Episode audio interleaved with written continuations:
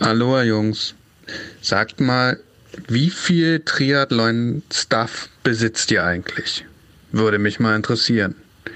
Also, wie viel Laufschuhe, was an Radklamotten, was an Laufrädern, Allgemeinrädern, wie viel Neos und so weiter.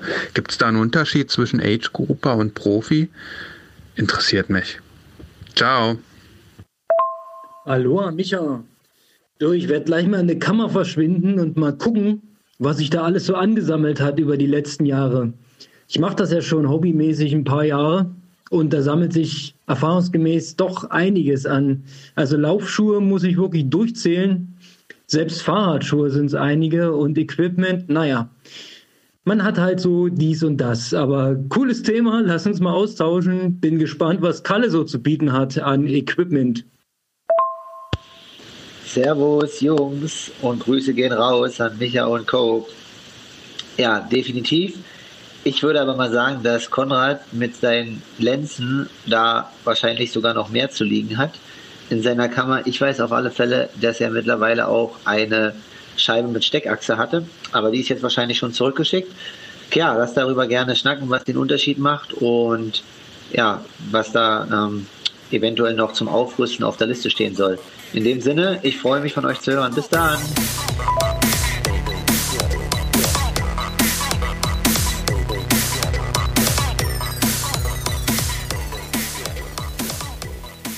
Aloha, Micha und Konrad, die beiden, die letzte Woche noch Schlittschuhfahren waren auf dem Müggelsee und sich vielleicht das eine oder andere Mal hingelegt haben und diese Woche bei strahlendem Sonnenschein die Uferpromenade unsicher machen. Grüße nach Berlin. Aloha Kalle, Grüße in den Süden, obwohl so weit südlich bist du aktuell gar nicht, aber der Standort ist geheim, verraten wir nicht.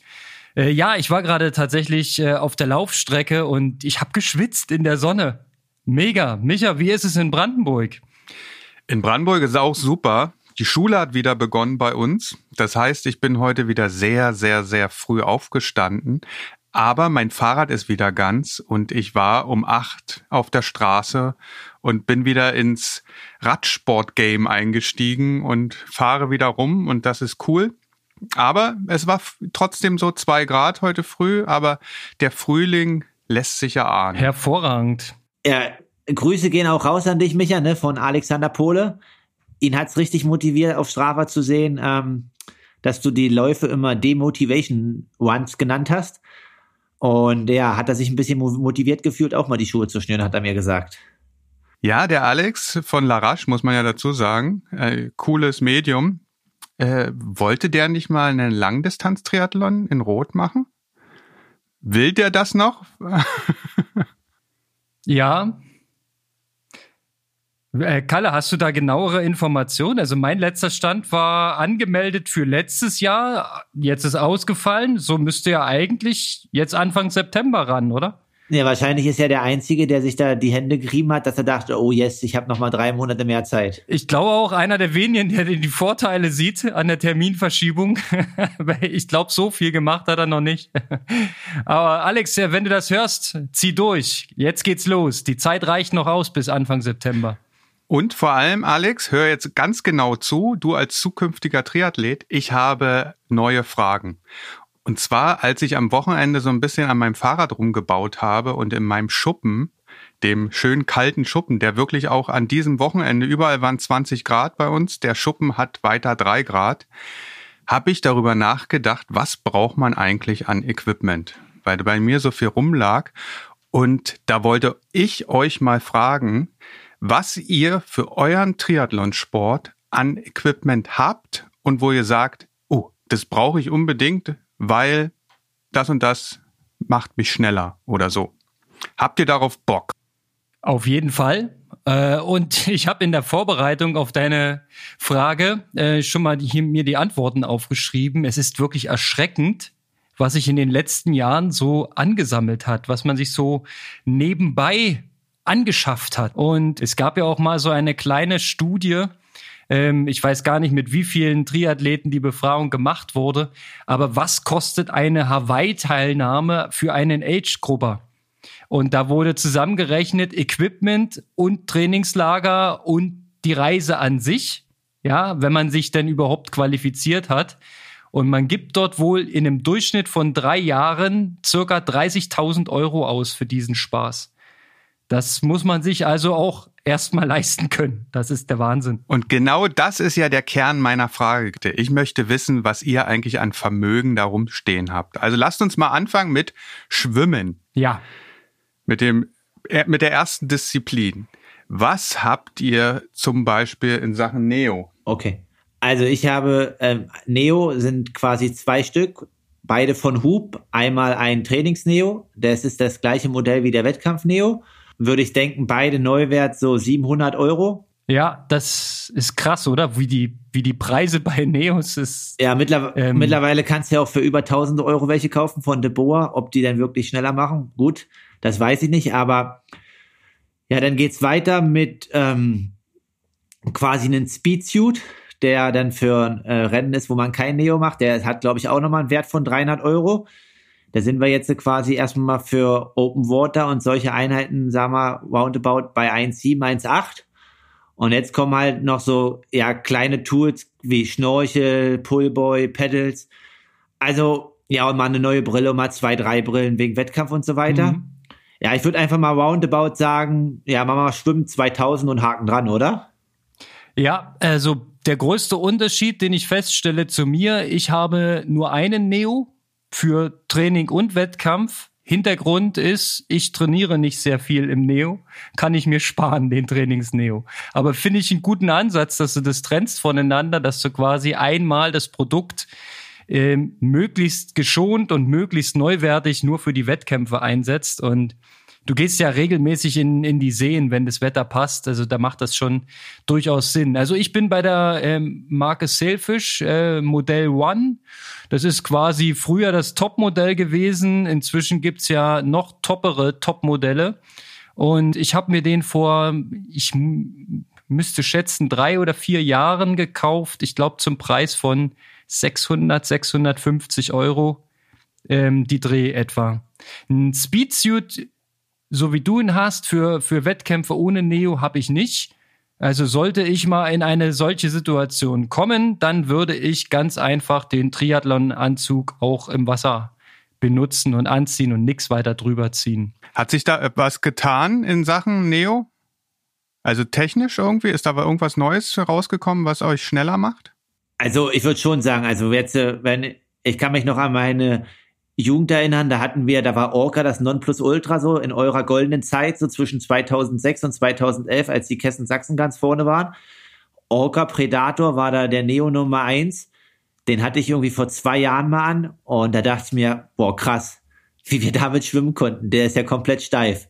Also ich denke schon, dass da was äh, sich entwickelt hat und dass die heutzutage viel, viel flexibler sind als noch vor zehn also Jahren. Also ich kann sagen, ich hatte vor dem aktuellen Sailfish One, den ich noch benutze, auch einen solchen Sailfish One, aber aus dem Jahre 2005 oder 6. Ähm, das war schon in etwa das Gleiche.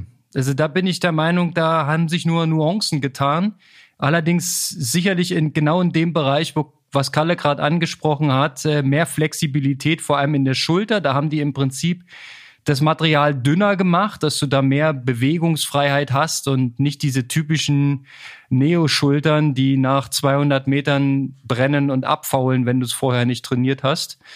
Also da, also ich glaube, die Entwicklung ist schon da, aber jetzt nicht so ein krasser Gamechanger. Also die sind vielleicht einen Ticken schneller, aber jetzt nicht so, dass du auf 1500 Metern auf einmal drei Minuten schneller bist. Also das ist eher so im, im Sekundenbereich, denke ich. Vom Gefühl her. Also da gibt's halt ganz kurz noch, und dann können wir weitermachen in den Kategorien, da gibt's ja auch noch so in der Altersklasse manchmal diese Hardliner, die keinem Neo vertrauen. Also es hat sich nie durchgesetzt, aber diese ärmellosen Neo, ne? Aber denen die Schulterfreiheit über ja. alles geht halt. Yvonne von Flerken. Immer schulterfrei. Okay. Das ist aber weil. Hast du. Ist aber wahrscheinlich ja, so. Warum weiß ich nicht. Ja, bisschen Haut zeigen vielleicht mal. Ich weiß es nicht. Auf jeden Fall, ich habe es auch nie verstanden, weil das ist ja nachweislich nicht schneller. Ja, also eher im Gegenteil. Ja, und dann kannst du Neo auch weglassen, ne? Weil dann fließt das Wasser halt direkt einmal durch. Ja, soll's ja eigentlich nicht, ne? Der soll schön eng am Hals und dicht, dann machst du die Brust schön als Angriffsfläche und dann fließt da eigentlich nichts durch, wenn du es richtig machst. Ja, können wir ja einfach mal fragen. Wie sieht's beim Equipment aus? Genau, ich habe noch äh, zu bieten als normales Badehöschen tatsächlich wirklich ganz billige, äh, eine Speedo, äh, ich glaube auch so eine alte Arena, äh, ganz einfache kurze Badehose, so eine, wie sagt man, Dreiecksbadehose oder äh, Fares als Sultan Gedächtnishose. Und ähm, das ist also in Euro kaum anzugeben, meistens irgendwie was ganz günstiges, ist mir nicht so wichtig. Ähm, Schwimmbrillen habe ich wirklich diverse angehäuft über die letzten Jahre von den alten Schwimmer-Schwedenbrillen, die quasi nur Plaste waren, ähm, ohne irgendwelche Gummipuffer. Da habe ich noch welche. Die sind mir aber heutzutage, bin ich zu weich geworden. Die sind mir äh, inzwischen zu schmerzhaft auf meiner Augenhöhle. Ich bin inzwischen wirklich bei so einen Triathlon-Brillen, so, äh, wie heißen da die typischen Marken? Kalle, hilf mir. Was, was, was gibt's da bei diesen na, Zox ist zum ich Beispiel. vergessen. Ja, sowas habe ich, glaube ich. Ich habe ich hab bestimmt sechs oder sieben solche Triathlon-Brillen, so mit schön Gummi dran. Manche sind verspiegelt, manche nicht. Also da greife ich einfach rein und guck, was gerade passt. Und kurze Frage noch, ne, wenn du da so ein Repertoire hast, die Schwedenbrillen hast du ja als ehemaliger Schwimmer in allen Versionen. Alle noch komplett klar und sauber oder schon mit einem guten Rand und äh, ja, paar schwarzen Flecken innen drinne? Ich habe tatsächlich äh, mich von ganz, ganz vielen alten Sachen getrennt und habe nur noch eine solche Brille, die ist blau und man kann gerade so noch durchgucken. Ein bisschen milchig inzwischen. okay. Äh, die fangen ja dann irgendwann an, so zuzuschmanden und beschlagen dann ja auch ultra schnell, es sei denn, du machst da irgendwelche Tropfen rein oder, aber da ist mir alles irgendwie, Meistens hat man ähm, beim Schwimmen eh ein, zwei Tropfen Wasser in der Brille. Ähm, der Tropfen, der wischt dann wie ein Scheibenwischer von innen hin und her beim Atmen und dann hast du halbwegs klare Sicht. Aber beim Schwimmen in der Schwimmhalle musst du, glaube ich, auch gar nicht gucken. Das, das fühlt man ja. Da habe ich eh meistens die Augen zu. Aber da hat sich im Schwimmen auch einiges getan, weil wir früher ja Verachtung für diejenigen hatten, die keine Schwedenbrillen aufsetzten und heutzutage hat ja kaum noch jemand eine Schwedenbrille auf. Da gibt's ja jetzt nur noch diese, äh, also auch ich habe so eine von Michael Phelps, klar, um ein bisschen äh, auch von seinem Speed abzubekommen. Ähm, aber was ich ja interessant finde, es gibt jetzt welche mit Display, ne? Also wo du deine Geschwindigkeit sehen kannst. Ja, habe ich auch schon gesehen. Die Werbung wird mir regelmäßig ausgespielt. Ähm, ich bin offensichtlich Zielgruppe habe aber da noch nicht zugeschlagen. Ich glaube, ich brauche das nicht. Ganz ehrlich, also erstens, ich trainiere wirklich selten Schwimmen, ähm, zurzeit ja sowieso seit Monaten gar nicht. Und wenn ich in einem See bin, will ich keine Anzeige irgendwie in einem, in einem Augenfenster haben. Und in der Schwimmhalle reicht mir die Uhr, um meine Leistung zu, einzuschätzen, zu pacen. Die, die Uhr, die sehe ich ja äh, aus jeder Position beim Schwimmen. Also ich weiß nicht. Ich da müssen wir mal ganz kurz drauf eingehen. Das ist mega interessant jetzt. Äh, wir müssen aber gucken, ob wir die anderen Kategorien noch kommen. Ähm, erstmal ganz kurz zu dieser digitalen Schwimmbrille. Also kann ja cool sein. Da gab es aber 2013 bis 2015 gab es ja auch so einen Anbieter, der hat das im Laufen mit so einem Visor versucht. Aber es hat sich, glaube ich, nie durchgesetzt, so dass du halt immer deine Durchschnittspace so digital vor deinem Auge bekommst. Und also Konrad liest ja schön und du wahrscheinlich auch, Micha, beim Schwimmen am Rand ab, was ich auch klassisch immer so mache. Und ist auch viel, viel besser. Also wir haben jetzt die Möglichkeit ähm, zu schwimmen, aber da gibt's halt diese Uhr am Rand nicht. Und dann guckt man irgendwie immer auf seine Uhr und so und das ist halt immer eine Verzögerung, ne? Mit Abgang und los. Und das muss man immer mit einberechnen in gewisser Art und Weise. Aber das ist auch irgendwie so, dass man das gelernt haben muss. Also Leute, die halt irgendwie später anfangen mit Schwimmen, die erkennen diese Uhr am Rand gar nicht oder nehmen die gar nicht wahr während des Schwimmens und sehen halt auch bei einer Langstrecke gar nicht, wie schnell sie sind. Weil wir haben das beim Schwimmcamp irgendwie da mit unserem Wochenende, was wir anbieten, wenn es möglich ist, versucht den Leuten dann auch wirklich beizubringen. Aber das ist so, also bei 80 Prozent ist das erste beim Abstoßen der Startknopf auf der Garmin. Und das ist dann manchmal schon, wo du denkst, okay. Das finde ich halt mega nervig. Ich habe das mal ausprobiert, weil man ja alles mal ausprobieren muss. Aber ähm, in, im Schwimmbad Hunderter abstoppen auf einer Uhr, Äh, das ist einfach so dermaßen nervig und also da, das mache ich nicht. Ich habe auch ähm, schon immer, wahrscheinlich durch die durch den Jugendverlauf und die Historie, ich kann mir auch die ganzen Serienzeiten merken. Also selbst wenn ich jetzt 30 mal 100 schwimme, kann ich dir genau die die 100er dann sagen auf die Sekunde.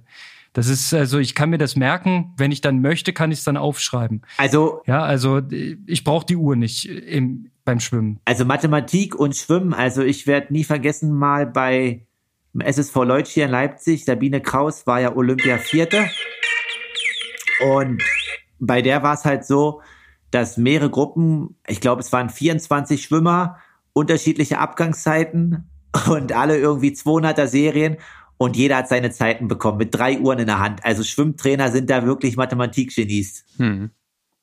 Unser nicht. ähm, eine Frage steht noch im Raum. Sonstiges Equipment. Also bei mir gibt's noch äh, ein paar Handplatten, klassisch, und ein Brett fürs Beine schwimmen, weil ich gerne Beine schwimme und viel. Also von daher, mehr habe ich eigentlich nicht am Beckenrand. Mein Schwimmbeutel ist relativ überschaubar. Na, ein Schnorchel habe ich noch und noch Fingerbretter. Ach so, und noch ein Band. Aber ein Band ganz einfach ähm, aus einem, also ihr macht das wahrscheinlich nicht und braucht das nicht, einfach aus einem alten Fahrradschlauch zusammengebunden. Für die, um die Füße zusammenzubinden? Genau, damit man nicht immer so ein bisschen, wenn man Arme schwimmt, die Füße nutzt. Ist das nicht scheißegal, ob die Beine ein bisschen mitpendeln? Kannst du nicht trotzdem Druck in der Arme machen? Kannst du trotzdem, ja. Ich nehme es ja auch nicht immer, das Band, aber weißt du, umso mehr Gadgets am Rand liegen, umso besser, oder? Ja, wenn du dann deinen großen Beutel ausschütten musst und erstmal der ganze Rand an der Bahn belegt ist, dann denken auch alle, die Bahn ist voll. Das ist, hat ja dann auch Vorteile, ne? Ja, und dann denken die, boah, jetzt hier geht's ab. sag, sag mir mal ganz kurz, Schnorchel, mit welchem Hintergrund? Ähm, einfach aufgrund der Schulterflexibilität. Also damit dann quasi, also ich habe ja relativ spät mit dem Schwimmen angefangen und dadurch, ja, also Beweglichkeit ist schon gut, aber ich komme jetzt wahrscheinlich nicht ganz so nah an mein Ohr ran ne, bei der Überwasserphase. Und wenn ich die Atmung ganz normal mache nach links und rechts, dann drehe ich halt ja immer auf und dementsprechend kann ich den, also kann ich mich in dem Atemzug dann nicht ähm, darauf konzentrieren, dass quasi die Schulter halt wirklich so nah wie möglich am Körper vorbeiführt. Und ja, also ich habe das vor anderthalb Jahren angefangen, auch erst mit Schnorchel und ich habe irgendwie das Gefühl, dass mir das einen großen Benefit gebracht hat. Mhm. Und also ich habe auch ein Feed Feedback bekommen von Frank Embacher, der mich kannte aus meinen Anfängen und meinte ja, mit Schnorchel, das sieht ja schon richtig, richtig gut aus und hat sich richtig was getan in den letzten 15 Jahren. Ähm, ich habe aber ganz nicht keinen alten klassischen Schnorchel, wo man noch so richtig rauspressen muss. Ich habe hier diesen von Michael Phelps, der unten und oben eine Öffnung hat, so dass man jetzt hier nicht, ja, also okay, die Kinderversion, sorry Jungs. Aber es ist okay. Also wir haben früher solche Übungen gemacht, indem wir einfach ohne Atmung geschwommen sind. ja, aber ihr seid doch nicht 200 Meter Kraule ohne Atmung geschwommen, oder Konrad? Nö, aber 50 schon. 50 Kraul ohne Atmung. Na klar. Ja. Und dann machst du 30 Pause und dann nochmal 50 Kraul ohne Atmung. Und wer atmet, der macht es normal. Ist ja logisch. Ich glaube, ich habe, gab's ja die Wettkämpfe, wer am weitesten kraul. Ich glaube, ich bin bis 75 Mal gekommen, 75 Meter. Also ich meine, dass wir jemanden in der Trainingsgruppe hatten, der 100 Meter ohne Atmung geschwommen ist. Auf einer Langbahn. Haben wir auch mal gemacht im Training. Einer ist so weit geschwommen, dass der Krankenwagen kommen musste. ja, unmächtig wurde. okay, er war Aber. der Beste. Steht auf seinem Stein. Wunderbar. ähm, Jungs, Schwimmen ist gut. Ähm, wir waren vorhin schon in Tacken beim Radfahren, deswegen würde ich jetzt mal zum Laufen springen. Dann heben wir uns das Radfahren noch zum Ende auf. Ich glaube, da gibt es dann richtig viel Equipment. Ähm, Kalle, zeig her deine Laufschuhe. Ich weiß ja, du bist von Hoka ähm, versorgt und gesponsert, ähm, aber du hast da bestimmt auch verschiedenste Modelle ne, für deine einzelnen Trainings. Na, Anzahl, also ich würde einfach mal Anzahl sind schon vieles. Also ich habe so acht oder neun, äh, die ich aktuell laufe. Na, acht oder neun habe ich gesagt, die ich wirklich aktuell laufe. Und ähm, ja, im Training laufe ich eigentlich drei Schuhe nur von Hoka und die dann halt habe ich halt mehrere von. Also das sind halt einmal, nee, vier, sorry, vier Schuhe. Das ist einmal der Clifton. Ähm, das ist so ein, ja, eigentlich guter Trainingsschuh, aber auch, äh, ja, mit guter Dämpfung, leichter Schuh. Dann, dann der Rincon, den laufe ich im Winter oder bei schnelleren Sachen, zum Beispiel heute, wenn ich Tempoläufe mache, werde ich den auch laufen. Das ist eigentlich auch ein leichter Trainingsschuh, also der ist ähnlich dem Clifton, aber nochmal leichter. Ja, und dann gibt's nochmal so einen Clifton Edge, der ist halt nochmal, der hat diese verlängerte Ferse und das ist dann, wenn du müde bist, eigentlich ganz angenehm. Das sind so meine primären drei Trainingsschuhe. Und dann laufe ich von Hoka im Wettkampf jetzt äh, den Carbon Rocket Schuh. Ähm, der hat halt auch eine Carbonplatte drin, aber die ist nicht ganz so krass gebogen wie der bei dem Carbon X Schuh oder wie bei dem Nike. Weil wenn ich diese ganz krass gebogene Platte laufe, dann bekomme ich immer sehr, sehr starke Fersenprobleme. Also wenn die Platte zu sehr, also einen zu großen Knick hat, kann ich die nicht laufen und habe dann äh, Fersenschmerzen. Und ja, dementsprechend, das sind meine vier Modelle, die ich im Training laufe und bin da eigentlich ganz zufrieden. Ja, und jetzt äh, in Richtung Miami bin ich mal den Carbon-Schuh gelaufen. Da passe ich aber schon auf, dass ich den nicht zu häufig laufe, weil das ja schon immer gut Spannung aufs Sprunggelenk bringt. Und auch ähm, auf den Mittelfuß. Yep. Ja. Okay, Thema Schuhe ist ähm, bei mir recht spannend, weil sich das im Prinzip von Jahr zu Jahr immer ein bisschen verändert. Also ich habe ganz oft das Gefühl, dass ich einen Schuh, der mal gut funktioniert hat, ab einem bestimmten Punkt nicht mehr vertrage, dass mir dann irgendwas wehtut, irgendwas, irgendwelche ähm, Folgeerscheinungen da auftauchen, die ich dann versuche auszumerzen, indem ich mir einen anderen Schuh vorknöpfe. Aktuell im Einsatz bin ich jetzt ähm, mit sechs oder sieben Paar Schuhen haben tue ich aber durchaus noch ein paar mehr, die ich ähm, noch nicht aussortiert habe. So, also ich könnte wieder zurückwechseln auf frühere Modelle. Also jetzt, um mal konkret zu werden, ich habe zweimal den Nike Pegasus 37, der für mich so der Allrounder ist. Der kann irgendwie alles und tut meinem Fuß ähm, nicht weh. Also den kann ich anziehen und der Schuh ist unauffällig, was ich als sehr angenehm empfinde. Kann ich mich aufs Laufen konzentrieren. Dann habe ich ähm, jetzt seit einigen Wochen äh, relativ neu wieder mal ein Adidas-Modell, diesen Ultra Boost. Ähm, bin ich nicht ganz so happy mit, benutze ihn aber trotzdem, weil er mal eine Abwechslung ist und auch andere Muskulatur fordert. Also der geht für mich ein bisschen mehr ähm, auf die Waden komischerweise. Ähm, ist auch ein Ticken schwerer. Dann habe ich nochmal von Nike äh, so einen Zoomfly, der ist noch ohne Carbon-Sohle, aber hat schon diesen guten reaktiven Schaum und ähm, der ist für mich gut geeignet für längere, schnellere Sachen. Also wenn ich jetzt zum Beispiel mal ein 20er ein bisschen zügiger laufe, dann wäre das für mich der Schuh der Wahl. Und für meine Intervalle habe ich tatsächlich ähm, Schuhe mit, mit Platte im Prinzip. Mit wunderbarer, gespannter, hart gespannter Carbonplatte. Und äh, da muss ich sagen, habe ich wirklich bei Intervallen echt Freude dran, weil das Laufen fühlt sich irgendwie so an, als wenn ich es gut könnte.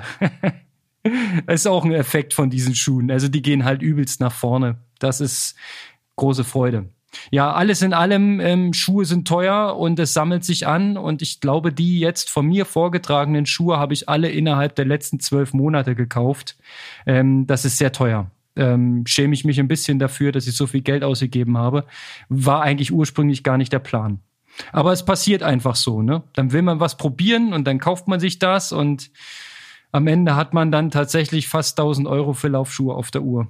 Wie entscheidet ihr denn, äh, welchen Schuh ihr anziehen werdet? Also wenn du sagst, unterschiedliche Muskelgruppen werden auch trainiert, hat das irgendeinen Einfluss im Training, dass man sagt, ich möchte jetzt die Muskelgruppe nochmal spezieller trainieren, deshalb ziehe ich diesen Schuh an?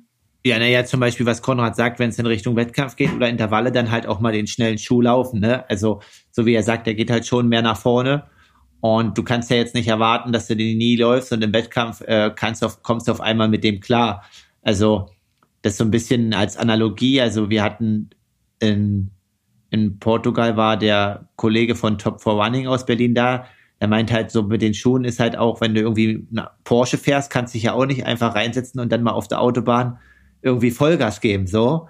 der muss sich ja auch irgendwie mal dran gewöhnt haben, wie das Auto reagiert. So, das hat ja kein Polo mehr. Und dementsprechend ist das auch so mit den Laufschuhen. Wenn das halt diese neuen Schuhe sind mit der Technologie, denke ich, ist schon wichtig, die auch im Training mal zu laufen. Also ich bin da halt ein bisschen vorsichtig, ne, nicht zu oft, weil ich halt diese Fersenproblematik mal hatte und ich vertrag die schon, aber wenn ich die jede Woche laufen würde, hätte ich da schon wieder diese Probleme. Aber wenn es in Richtung Wettkampf geht, laufe ich die schon so die letzten 14 Tage oder 21 Tage vorher, dass ich mich daran gewöhne halt. Also man kommt äh, durch das schnelle Laufen tatsächlich auch in eine, eine, eine bisschen andere Technik. Zumindest ist es bei mir so. Ich bin jetzt nicht der geborene Läufer, habe da auch wahrscheinlich nicht das größte Talent. Und wenn ich aber mit einem normalen Trainingsschuh mein normales äh, Jogging-Tempo laufe, so meinetwegen so um die 4,30 rum auf den Kilometer, dann hat es relativ wenig damit zu tun, äh, mit der Lauftechnik, die ich anwende, wenn ich so einen Carbon-Schuh anhabe und Intervalle in einem 320-Tempo laufe. Das ist dann schon wie, wie eine andere ähm, Bewegungsausführung. Und gerade wenn ich Intervalle mit so einem Carbon-Schuh mache, merke ich, dass es viel mehr auf die Hamstrings, also hier rückwärtige Oberschenkelmuskulatur und auf die Gesäßmuskulatur geht. Also dann kommt viel mehr Antrieb und viel mehr Kraft aus der Muskulatur, wo es bei professionellen Läufern eigentlich immer herkommt. Weil die laufen eigentlich relativ, also viel weniger aus der Wade als der Hobbyläufer, der ähm, im Prinzip als Ausweichbewegung viel aus der Wade macht und sich die Waden meistens damit auch zumacht und zerstört. Das müsste eigentlich viel mehr aus dieser Ichthyokoralmuskulatur kommen, also aus dem Gesäß und aus dem Hamstring. Oder Kalle, siehst du das anders? Nee, definitiv. Deswegen, Konrad, Hip Trust, Hip Trust, Hip Trust. So sieht's aus, ja. Also ich muss da dranbleiben, habe da auch äh, definitiv Schwächen weiterhin ausgemerzt, also also und ausgemacht. Da muss ich weitermachen, wollte ich sagen. Aber diese ganze Schuhtechnologie hat auch dafür gesorgt, dass die Zeiten jetzt nochmal deutlich schneller geworden sind, gerade auf der, auf den Langstrecken, Marathon und so. Hat das einen Einfluss auf die Schuhwahl beim Ironman dann? Kannst du den überhaupt laufen, den Carbon-Schuh? Ja, es kommt immer drauf an. Also ich würde den schon laufen. Ähm, ist jetzt die Frage, also ich denke so, ja, ist jetzt so mein persönliches Empfinden den, den Nike musste vielleicht dann nicht laufen im Ironman. Also ich denke, dadurch, dass der, der ist ja stärker gebogen oder auch den Carbon X-Schuh von Hoka, der hat ja auch diese stärkere Biegung, ähm, dass das dann, wenn in einem Bereich zwischen 3,45 und 4,0, da macht das vielleicht noch Sinn. Aber wenn du jetzt sagst, okay, du willst im Amateurbereich irgendwie 4,30 laufen, was ja auch noch ein mega schneller Marathon am Ende ist, ja, dann ähm, knapp über die drei Stunden, muss man sich halt fragen, ob das in dem Sinne Sinn macht, weil wie Konrad sagt, ist es ja schon eine andere Technik. Und wenn man sich das anguckt, du musst halt schon bei diesen Schuhen gucken, dass deine Hüfte immer vorne steht. Und das ist selbst als Profi schwierig, äh, nach 21 Kilometern oder äh, 180 Grad da die Hüfte noch gut anzustellen, einfach von der Ermüdung her. Und ja, ich habe eigentlich das Gefühl, dass wenn man nicht mehr schnell unterwegs ist, dass die Schuhe einen sogar dann langsamer machen. Also du brauchst schon eine gewisse Geschwindigkeit, ist meine Meinung. Also du kannst mit denen nicht mehr langsam laufen, dann funktionieren die überhaupt nicht mehr. Ja, also das ist ähm, genau so sehe ich es auch wie Kalle. Wenn du gewinnen willst im Ironman, denke ich mal, dann ist das State of the Art, dann gehört das dazu. Sieht man ja auch 2019 auf Hawaii. Äh, Anne Haug hatte den äh, Next Percent an und Jan Frodeno hatte den vor, also den Prototyp von dem Essex Meta Racer an. Also der hatte auch schon eine Platte drin. Äh, ich glaube, um zu gewinnen, musst du es machen, um einfach da keinen Nachteil zu haben. Wenn es dann tatsächlich mal um ein oder zwei Minuten geht, kann es genau dieser, ähm, dieser Spalt äh, sein, den du mit dem Schuh noch zumachen kannst. Aber ich glaube auch als Age-Grupper, Finger weg davon. Vielleicht in einem Kurztriathlon, so olympische Strecke, kannst du es noch durchstehen, wenn du es gut geübt hast. Aber wenn du dann irgendwann in diese Ermüdung reinkommst und äh, dir die Technik verloren geht, ich glaube, dann machst du dir eher was kaputt, als dass du dann noch eine gute Zeit hinbringst. Okay. Was habt ihr denn an Equipment für beim Laufen sonst noch? Ha, Gute Frage. Also einen schönen Trinkrucksack bestimmt. Ich muss sagen, sonstiges Equipment habe ich beim Laufen gar nicht mehr. Also früher hatte ich mal einen Trinkrucksack, ja, den habe ich auch noch irgendwo rumliegen, aber äh, schon lange keine Trinkblase mehr drin, weil ich gehe nicht so lange laufen, dass ich da zwingend trinken muss. Also so lange Läufe mache ich überhaupt nicht. Und wenn ich so einen Rucksack mal aufsetze, dann tatsächlich, wenn ich von A nach B laufe und was mitnehmen muss, so ähm, ein bisschen Zeugs mit in den Garten nehmen oder irgendwas. Ähm, aber ich kann eigentlich nicht sagen, dass ich sonstiges Equipment irgendwas, also habe ich eigentlich gar nichts. Ich habe nur ganz normale Laufklamotten, da bin ich auch nicht sonderlich wählerisch. Ähm, ist nehme ich eigentlich alles, was so gibt. Und Zusatzequipment brauche ich nicht. Wie sieht's bei Kalle aus? Ja, ich habe eigentlich auch, wenn ich jetzt einen langen Lauf mache und der intensiv ist, dann versuche ich mir irgendwie, dann ist der meiste irgendwie auch, wie ich gerade sage, irgendwie mit Intensität geplant. Da versuche ich mir irgendwie jemanden aus meinem Freundeskreis oder ja Umfeld mit Trainer und so weiter zu organisieren, der vielleicht mal eine Stunde Zeit hat und dort mitfährt. Ähm, oder stell mir irgendwo an Rand eine Trinkflasche. Ja, wenn die jemand klaut, dann keine Ahnung, ist noch nie passiert dementsprechend, aber meist ist ja halt jemand dabei, wenn es dann wirklich wichtig ist. Und ja, ich bin in meinem Leben noch nie mit Trickrucksack gelaufen, muss ich ehrlich sagen. äh, also wenn ich jetzt vielleicht so sonstige Sachen zum Equipment noch dazu sehe, zum Laufen, ist dann eher so Athletik-Sachen. Ne? Ich habe so ein Erics Balance Board, dann Blackroll hier, Ball, normale Blackwall und ähm, ja, dann noch so ein paar Mini-Bands. Also es geht aber dann eher in diese Athletik-Sache. Ich würde die aber jetzt einfach mal beim Laufen dazu zählen. Und sonst sehe ich das eher so wie Konrad bei Laufkleidung. Ja klar, für den Winter und für den Sommer habe ich eigentlich jetzt alles, was man irgendwie braucht. Also lang, kurz und so weiter. Aber da bin ich halt auch nicht wählerisch und ja, ich habe auch kein Problem, mal ein T-Shirt zu tragen, was schon fünf Jahre alt ist. Ne? Also wenn es seinen Zweck noch erfüllt. Das muss jetzt nicht immer das Schickste und Neueste sein. Ich denke halt, da ist es halt wichtig, dass die Schuhe gut sind. Und ja, ganz nach dem Motto, soweit die Füße tragen, sollte das halt das Hauptaugenmerk sein. Ich finde es eigentlich auch das Schöne beim Laufen, dass du halt nicht viel brauchst, sondern dass du einfach äh, Klamotten an, Schuhe an und raus. Da musst du dir nicht viel Gedanken machen. Das ist immer sehr angenehm, finde ich. Da ist es beim, beim, beim Radlfahren schon ein bisschen, bisschen technischer, ein bisschen aufwendiger. Da ist dann entsprechend auch die Rüstzeit länger. Also deswegen Laufen ist wunderbar effizient. Kannst du sofort hier um der Ecke anfangen, egal wo du bist und brauchst nicht viel. Und jetzt die Frage, lauft ihr beide mit Musik oder ohne Musik, also mit Kopfhörern? Ich bin in meinem Leben also noch nie mit Kopfhörern gelaufen. Das Einzige, wenn ich jetzt auf dem Laufband laufe, dann mache ich irgendwie laut Radio an. Aber sonst bin ich in meinem Leben noch nie mit Kopfhörern gelaufen. Ja, also ich war früher mal ein fanatischer Gegner von Kopfhörern beim Laufen. Hat sich auch geändert. Also wahrscheinlich wird man da ein bisschen milder. Ich nutze die Zeit beim Laufen sehr gern, um Podcasts zu hören. Also von daher ja, Kopfhörer. Ist bei mir auch so. Ich würde niemals mehr Sport ohne irgendwas auf den Ohren machen. Selbst beim Fahrradfahren. Ist mir zu langweilig da. Also was heißt zu langweilig? Aber ich finde es geil, Sport zu treiben und dabei was zu konsumieren an Inhalt. Meistens auch Podcast krass, ich bin da ganz anders. Äh, ich genieße das total, dann diese Momente auch mal im Nichts zu sein. Also ich habe mal so bei Intervallen, auch mal Outdoor, wo ich richtig müde war, habe ich mal was gehört, aber so im GA genieße ich das auch mal total einfach so im Nichts zu sein. Das ist eine große Und Stärke. Kein Input von außen, so. Das ist eine große Stärke. Ich habe mich da auch schon mal hinterfragt. Äh, es hängt wahrscheinlich so ein bisschen damit zusammen, dass man in einer Effizienzgesellschaft tatsächlich sehr, sehr getrieben ist, die Zeit zu nutzen. Das ist schon fast so ein Dogma. Also ich fahre auch manchmal zu schnell, damit ich pünktlich zurück bin, weil ich noch was vorhabe. Und genauso möchte ich gern die Zeit im Prinzip doppelt nutzen. Ich möchte sie zum Sport nutzen, aber ich möchte auch den aktuellen Podcast hören, um mich dazu informieren. Ähm, das, ich glaube, es kommt so ein bisschen aus der Richtung, dass man getrieben ist, die Zeit möglichst gut auszunutzen. Aber ich finde es sehr, sehr sympathisch, dass du einfach sagst, äh, ähm, bei sich sein, die Natur genießen. Ähm, das mache ich auch beim Radfahren, vor allem im Sommer auch tatsächlich noch sehr, sehr gern, wo ich dann einfach auch mal nichts anhöre oder auf dem Ohren habe, sondern wirklich durch einen durch einen Wald fahre oder wo auch immer man hin verschlagen wird hier im brandenburgischen Umland.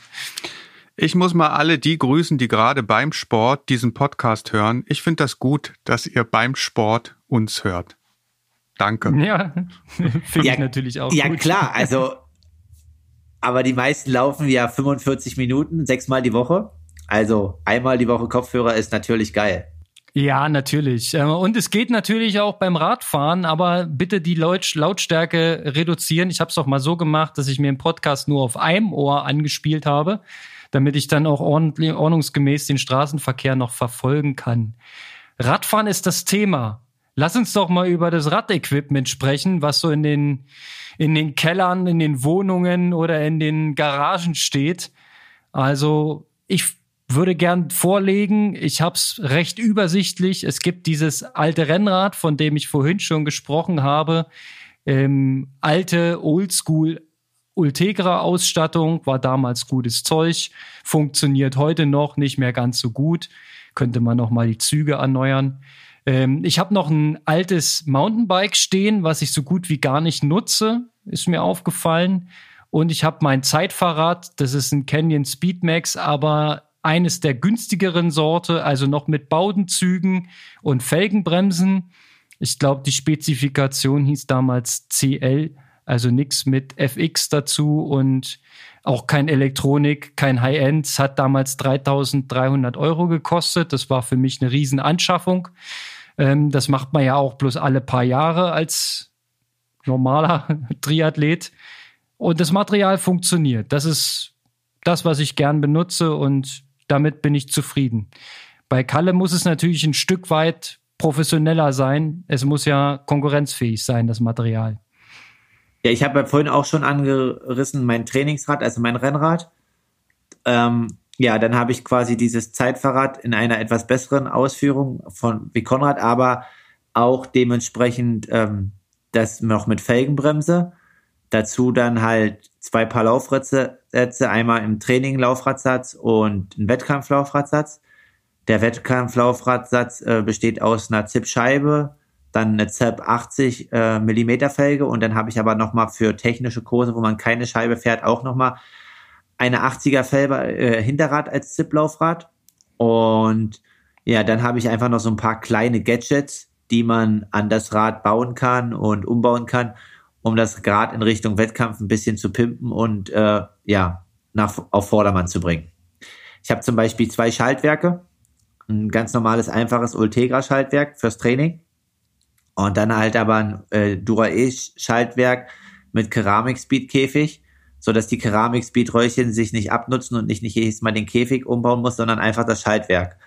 Ähm, das zum Beispiel. Dann habe ich ähm, quasi eine Kurbel, und ja, wahrscheinlich glaube ich jetzt so mittlerweile sechs Kettenblätter hier zu liegen, große Kettenblätter, die ich variieren kann von einfach bis zweifach, von 54 bis 60, je nach Kurs. Ähm, das noch so. Ja, und dann quasi, ja, diese kleinen Gadgets wie diese Aero-Trinkflasche und so weiter, das, äh, was man dann einfach auch dazu bauen kann. Aber ich denke einfach so, diese äh, Sachen, hauptsächlichen Sachen ist halt dieses Schaltwerk, was man noch umbauen kann, denn die Kettenblätter schnellere Schnellspanner, eine gewachste Kette, ja, so kleine Tüfteleien dann halt.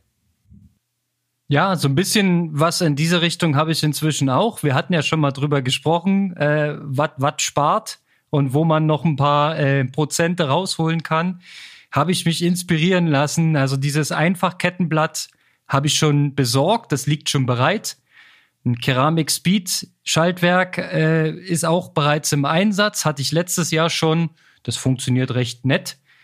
Die Wachskette ist in Planung und ähm, ich habe auch ein bisschen an, an meinem Cockpit rumfrisiert. Das war ja so standardmäßig relativ breit. Ich habe das jetzt ein bisschen enger ähm, gebaut, dass die Ellbogen näher zusammenkommen, aerodynamischer im Prinzip. Aber musste dafür nicht zusätzlich Geld ausgeben. Da hält sie es in Grenzen. Ja, ansonsten, was, was kann man noch sagen, Radschuhe ist noch ein interessantes Thema, finde ich. Da haben sich bei mir über die Zeit jetzt auch vier oder fünf Paar angesammelt. Zweimal was von Physik, ein äh, Paar Radschuhe von Northwave heißen die. Schon recht abgenutzt, aber gefällt mir immer noch ganz gut. Und ein Schuh von Pearly Zumi habe ich. Und ähm, tatsächlich so eine olle Carbon-Einlegesohle, die man da noch reinpacken kann, die angeblich auch noch ein bisschen den Fuß effizienter aufs Pedal stellt. Was, was hast du da äh, vorgesehen, Kalle? Wie sieht's aus? Ich habe hm, einen City-Schuh und dann bin ich, äh, auch wenn es die bald leider nicht mehr geben wird, Mavic-Fan. Also klar, die sind gelb, fallen ziemlich auf, aber ähm, ich habe zwei Mavic-Radschuhe, zweimal die gleichen. Also den einen fahre ich im Training und den anderen nur im Wettkampf, weil ähm, ja mit den Platten und so, Michael Rehlert hat ja irgendwie letztes Jahr in Polen beim 73 sind ihnen die Platten irgendwie abgebrochen und da möchte ich kein Risiko mehr eingehen. Also auch da unterscheide ich nochmal einmal im Wettkampfmaterial und Trainingsmaterial. Genau, also es sind halt dann nur drei, aber ich habe halt alte dann aussortiert, weil mir die dann einfach von der Passform nicht mehr so gefallen haben, weil die neuen einfach dann ja den Standard irgendwie so erhöht haben, dass ich dann nicht in was Altes steigen wollte. Ja, dann gibt's noch das Thema äh, Schuhplatten, was du jetzt gerade eh schon angerissen hast. Ähm, da habe ich auch schon davon gelesen und gehört, dass man da auch Zusatz Platten nochmal unter die Platten schrauben kann, um die noch weiter nach hinten zu bringen, weil jetzt der letzte Trend besagt, bring die Schuhplatten immer weiter Richtung Hacken und äh, fahre dadurch besser Fahrrad. Ich verstehe es noch nicht ganz, wie da äh, das Ding. Hast du da noch irgendwas im Einsatz und was würdest du empfehlen? Na, ich fahre da ganz normal klassisch, also müsste man das ja auch mal ausprobieren, aber ich sag mal jetzt zweieinhalb Wochen vom Rennen ist da jetzt der falsche Zeitpunkt und habe da jetzt wenig rumgetüftelt, ähm, weil ja, das Training lief soweit. Ich hatte jetzt keinerlei Probleme mit der Wade und so weiter. Und da war jetzt, ich habe glaube ich noch ein paar andere Sachen. Also ich würde halt als nächstes dann ja schon nochmal auf die Bahn gehen, da Sachen verbessern. Dann gibt's ja mittlerweile diese Möglichkeit, dieses Aero-Cockpit ja für bei verschiedensten Anbietern auf deine Armlänge und deine Arme direkt anzupassen da würde ich eher in diese Richtung gehen, bevor ich dann äh, an den Schuhen an sich erstmal rum experimentieren würde. Mhm. Okay.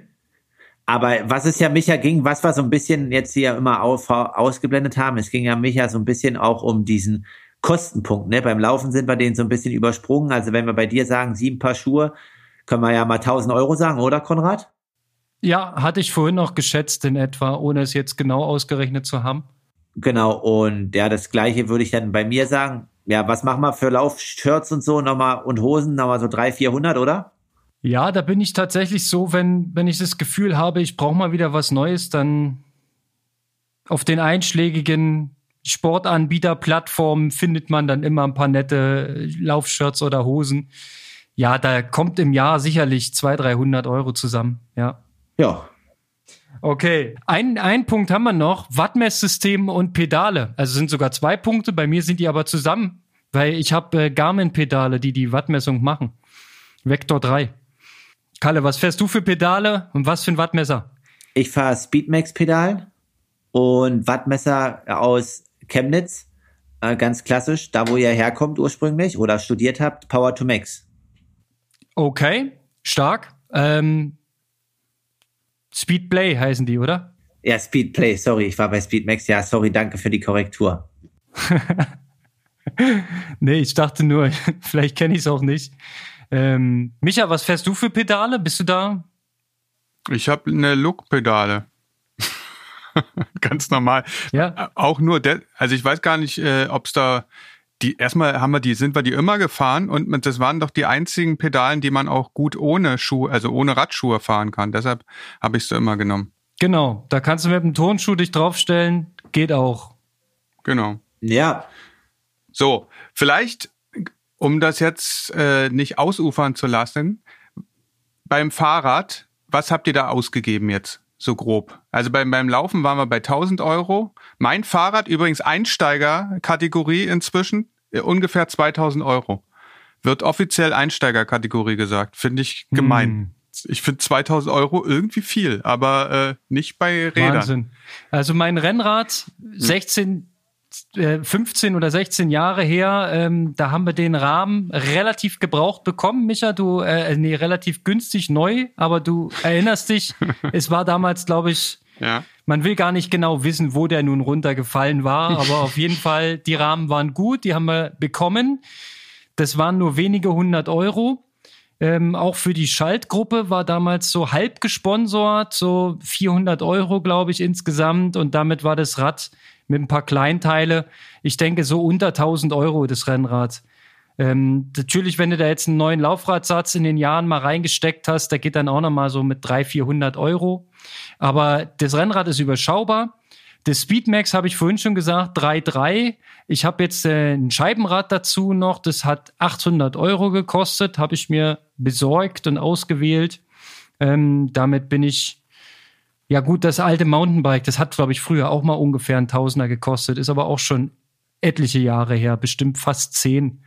Also alles in allem ungefähr 5000 Euro für die Fahrräder über die Jahre und ähm, das ganze Verschleißmaterial, Zusatz, Upgrade hier, Upgrade da, das läppert sich ja mit Sicherheit auch zusammen. Allein die Pedale waren, glaube ich, 800 Euro, die Wattmessung. Also da will ich gar nicht so genau wissen, wie viel es gekostet hat. Ja, also Straßenrad halt, würde ich halt sagen, ja, bin ich auch so bei zwei, zweieinhalbtausend Euro. Und ja, beim Zeitfahrrad sprengt das dann schon ein bisschen mehr die Dimension. Das geht dann schon in den fünfstelligen Betrag. Also das sind dann mit den Zipplaufrädern und so weiter schon 11.000 Euro gewesen. Und ja, so wie du sagst, dann die kleinen Sachen wie Wattmesssystem und hier nochmal. Also allem in allem würde ich beim Fahrradequipment aktuell vom Wiederbeschaffungswert von 15.000 bis 16.000 Euro ausgehen, was dann schon eine ja, relativ hohe Hausnummer ist. Und wenn ich das mal jetzt Schwimmen, Radfahren, Laufen, alles großzügig überschlage, dann sind wir da bei einem Materialwert von ja 20.000 Euro fast neu. Ja, es ist schon der Wahnsinn, ne? was sich da so zusammen addiert. Ich finde ja, ähm, Schwimmen und Laufen an sich ist noch überschaubar, wenn man jetzt auch keine großartigen Wettkampfambitionen hat, vergleichsweise sogar billig. Aber beim Radfahren ist natürlich schon eine Materialkomponente dabei. Also ja, und je nachdem, wie man es halt angeht, ob, ob so semi-professionell oder High-End, ist die Schere natürlich riesengroß. Also vor allem, wenn ich jetzt auch betrachte, was an neuen Rädern jetzt auf dem Markt ist, ob nun von Scott oder von Canyon oder von anderen Marken, ich habe das Gefühl, die Preise kennen nur eine Richtung und zwar richtig, richtig weit nach oben.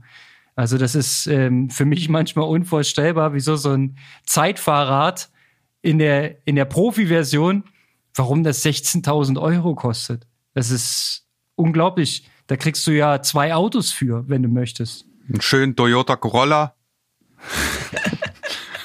Citroën C1, zwei Stück.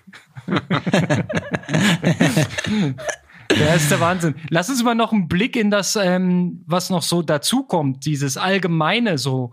Äh, oi, oi, oi. Zum Beispiel Laufuhr habe ich. Muss natürlich eine sein, die GPS kann und die Daten weitergibt. Ich habe so eine Garmin 745 irgendwas.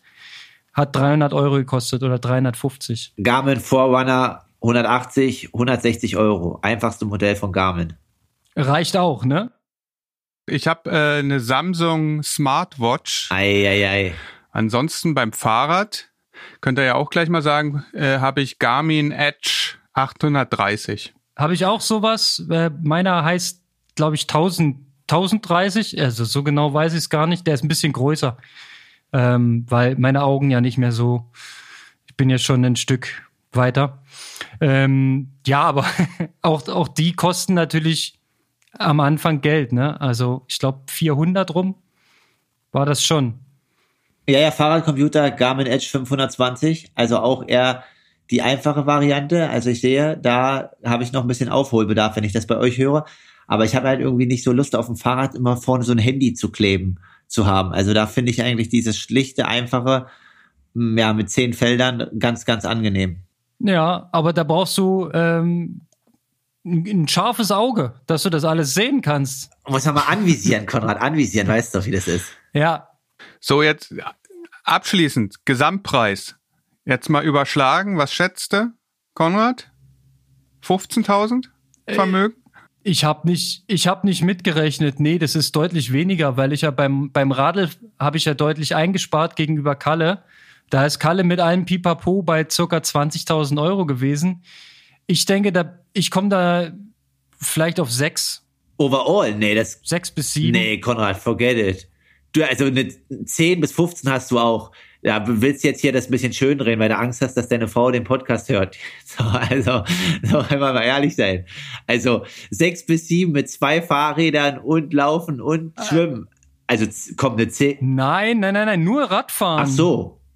Ach so, ich dachte oben. Ja, und da habe ich euch ja vorgerechnet, das, das, alte Rennrad war damals sehr, sehr günstig, weil äh, zum Teil irgendwie gefunden, nennen wir es mal so.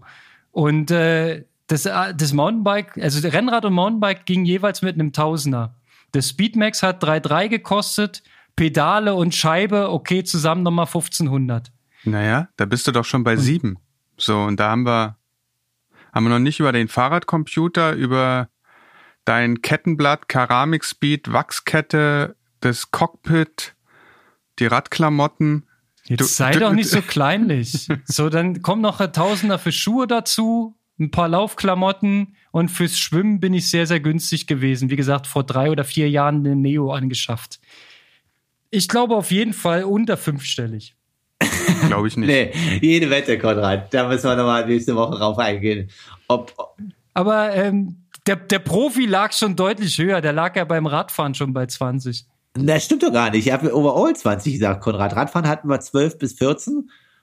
Oder so. Und jetzt kam dann quasi noch der ganze Rest und dann habe ich halt großzügig dazu addiert. Weil du addierst ja. halt großzügig nach unten und ich addiere großzügig nach oben. Also bin ich bei 10 und du bei 20.